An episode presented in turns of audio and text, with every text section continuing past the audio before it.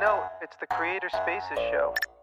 Do you consider yourself a creator? Certainly, yes. So I, I, create a daily podcast called Podnews, a weekly podcast called Podland, and also a newsletter as well, which goes out every single day, which everybody should get. Uh, it's free at podnews.net. Yeah, I know. That is the singular newsletter everyone in podcasting reads. So cool. pretty much everything you create is about podcasting. Yeah, pretty much. Podcasting or, or radio. I'm a radio consultant as well. But I suppose one of the things that I like to do is I like to be in control over what I create. And all of the tech that runs the Podnews website is mine as well. So I've written all of that. Oh. And I'm looking at it from a point of view of what can I build that will both save me time and save me effort, but what will do exactly what I want ends up not being a WordPress plugin, but actually ends up being something a little bit more involved. So I end up coding everything myself as well. When did you learn to code and how? Oh, I learned to code at school many years ago. On so over there in the UK where I used to live, there was the BBC ended up doing something very far-sighted in the early 1980s of launching its own computer. And the BBC Model B is what a lot of people my age learnt to, to a program. And it was a great tool and, and really set you up for learning how to code and learning what to do.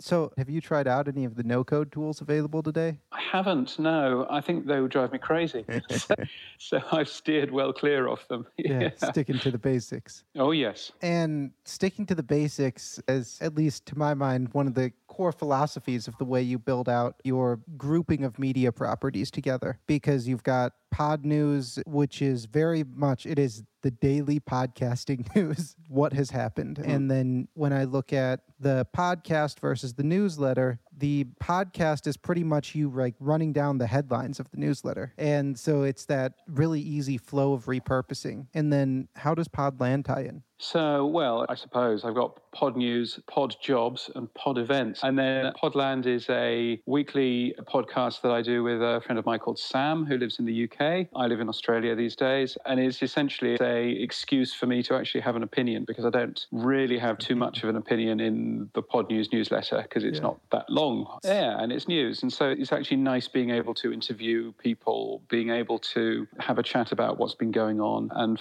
focus on that as well. So that's been great fun doing. Excellent. Is there any like one opinion piece that stood out to you that you've created in the past year or two around podcasting that you think is still either your best or most important work? Oh, I don't know about that. And I know what gets a lot of clicks and a lot of views is there's a long article around how to understand statistics in podcasting, what stats are available, where you'd find those stats, what they actually show you. And that's a pretty good, regularly updated article, which is uh, done. I mean, it's made to be as factual as possible. So there's a little bit of opinion towards the end in terms of podcast stats versus radio, but apart from that, it's about as, as far as it goes. So that does really well. I think some of the things that I've been doing recently, just really holding the industry to account, things that I'm most proud of, whether it's large podcasters, either by accident or on purpose, massaging the figures that they had for their podcasts, which uncovered around three years or so ago, or whether it's the leader in this space just messing things up and not telling anybody, which I documented last week. And interestingly, it looks as if that pushed to release some form of a statement and some form of apology. I think that's the sort of thing that I'm pleased that Podnews can do. And I don't want to be the sort of publication that sits there copy and pastes press releases and has no view around keeping people honest and keeping people working on what's best for the industry.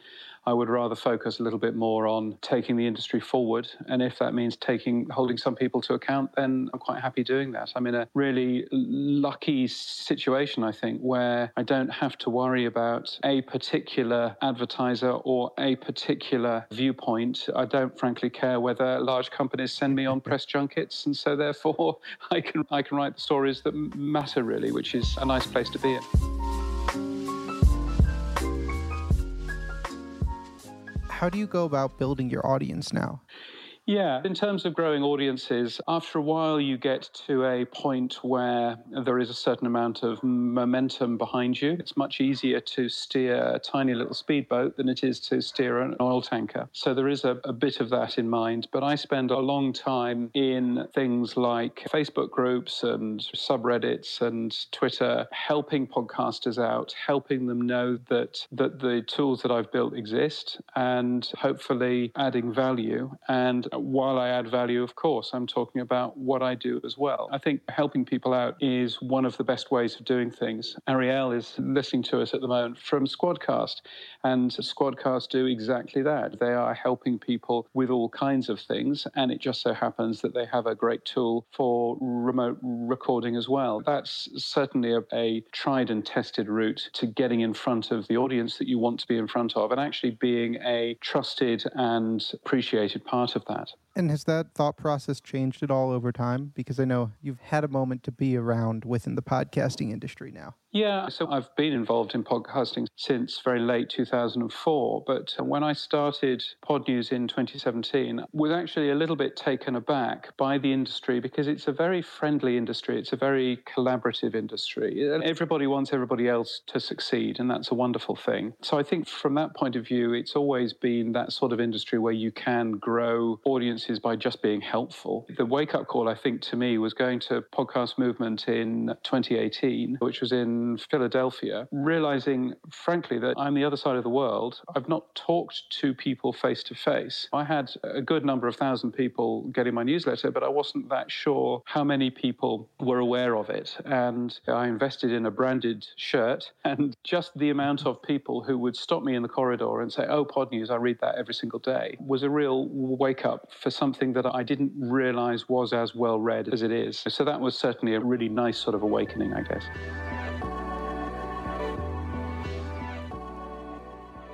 how do you go about monetizing now? So, monetizing is sort of three different areas. There is sponsorship for the newsletter and indeed for the podcast if you want that too. So that's a long term, you'll buy a month at a time. You can get any message that you want over, and it's a good, strong way of advertising a brand. So Podpage, for example, is our current title sponsor as of yesterday. So that's a good and very healthy part of it, and that's around a third of the income. The next third is people who are supporting me and my work through Patreon. So you see a large amount of logos and things at the bottom of every newsletter. Those that some of the companies doing that, and there are some individual people as well who are supporting me who I really must work out how to thank more often. And so just the wealth of people there is really useful and uh, helpful to me because it does, as I was saying earlier, really help the independence of the thing. And then probably another third is the classified uh, section,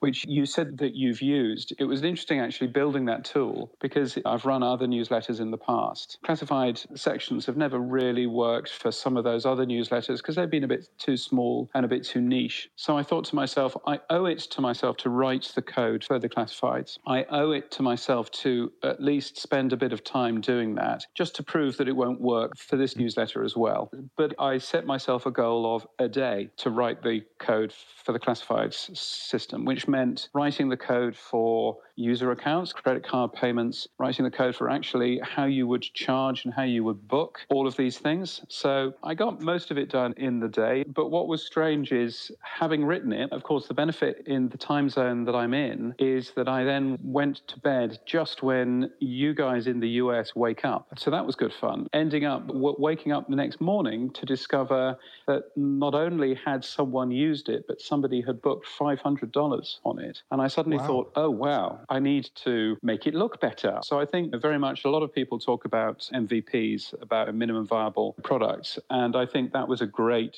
experience in that because that really showed me that get something out there, iterate with it is a really good plan rather than waiting three months going through internal testing and everything else. And there's lots that's wrong with it. And I need to rewrite the user registration in the next month or so. But that was a great experience, I think. Love that. And I will say you have one of the easiest classified experiences of all newsletters I've worked with. Well, great. I'm glad that it's worked. I was quite pleased with the pricing model, which goes up the more classified ads there are, because I wanted to make it cheap for anybody to use it. But also, I, I didn't want there to be more than four or five ads a day. And so the pricing model, I was quite proud of just basically thinking up on the spur of the moment and going, we'll try that and see if that works. So I'm glad that it's worked for you.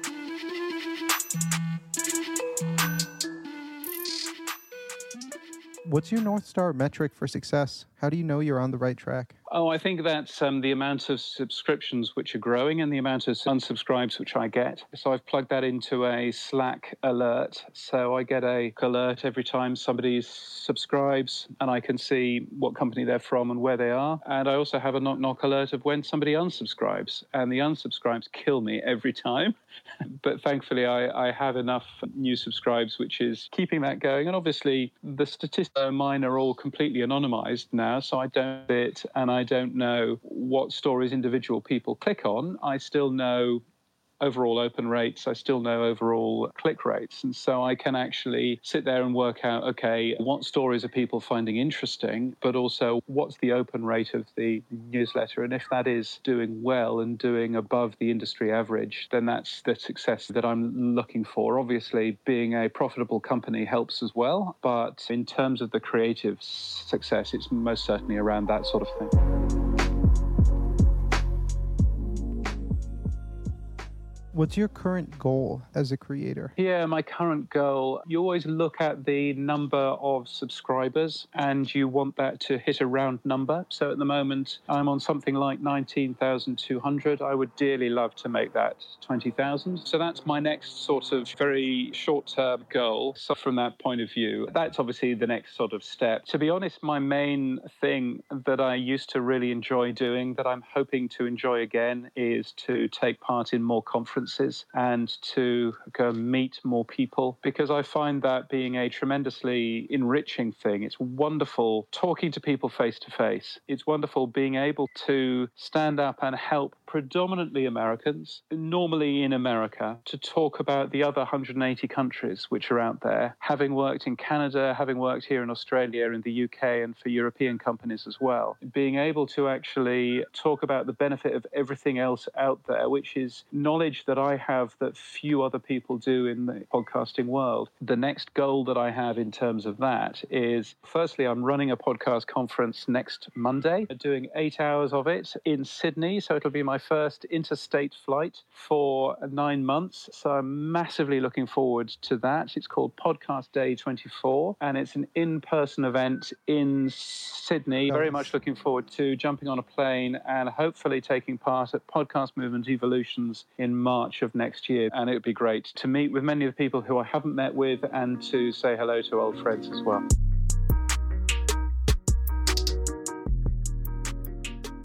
If you could send a tweet back to your start, what and when would it be?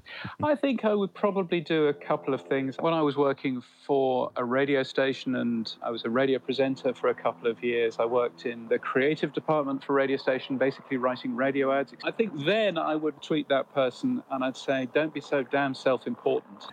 because uh, I think that there's a certain amount of time when you need desperately to believe in yourself. And when you're believing in yourself, then you start being a little little bit too arrogant, and I think that's a regret. But in terms of starting Podnews four years ago now, I think I would probably tell myself patience is a good thing and make sure that you focus on the things that matter.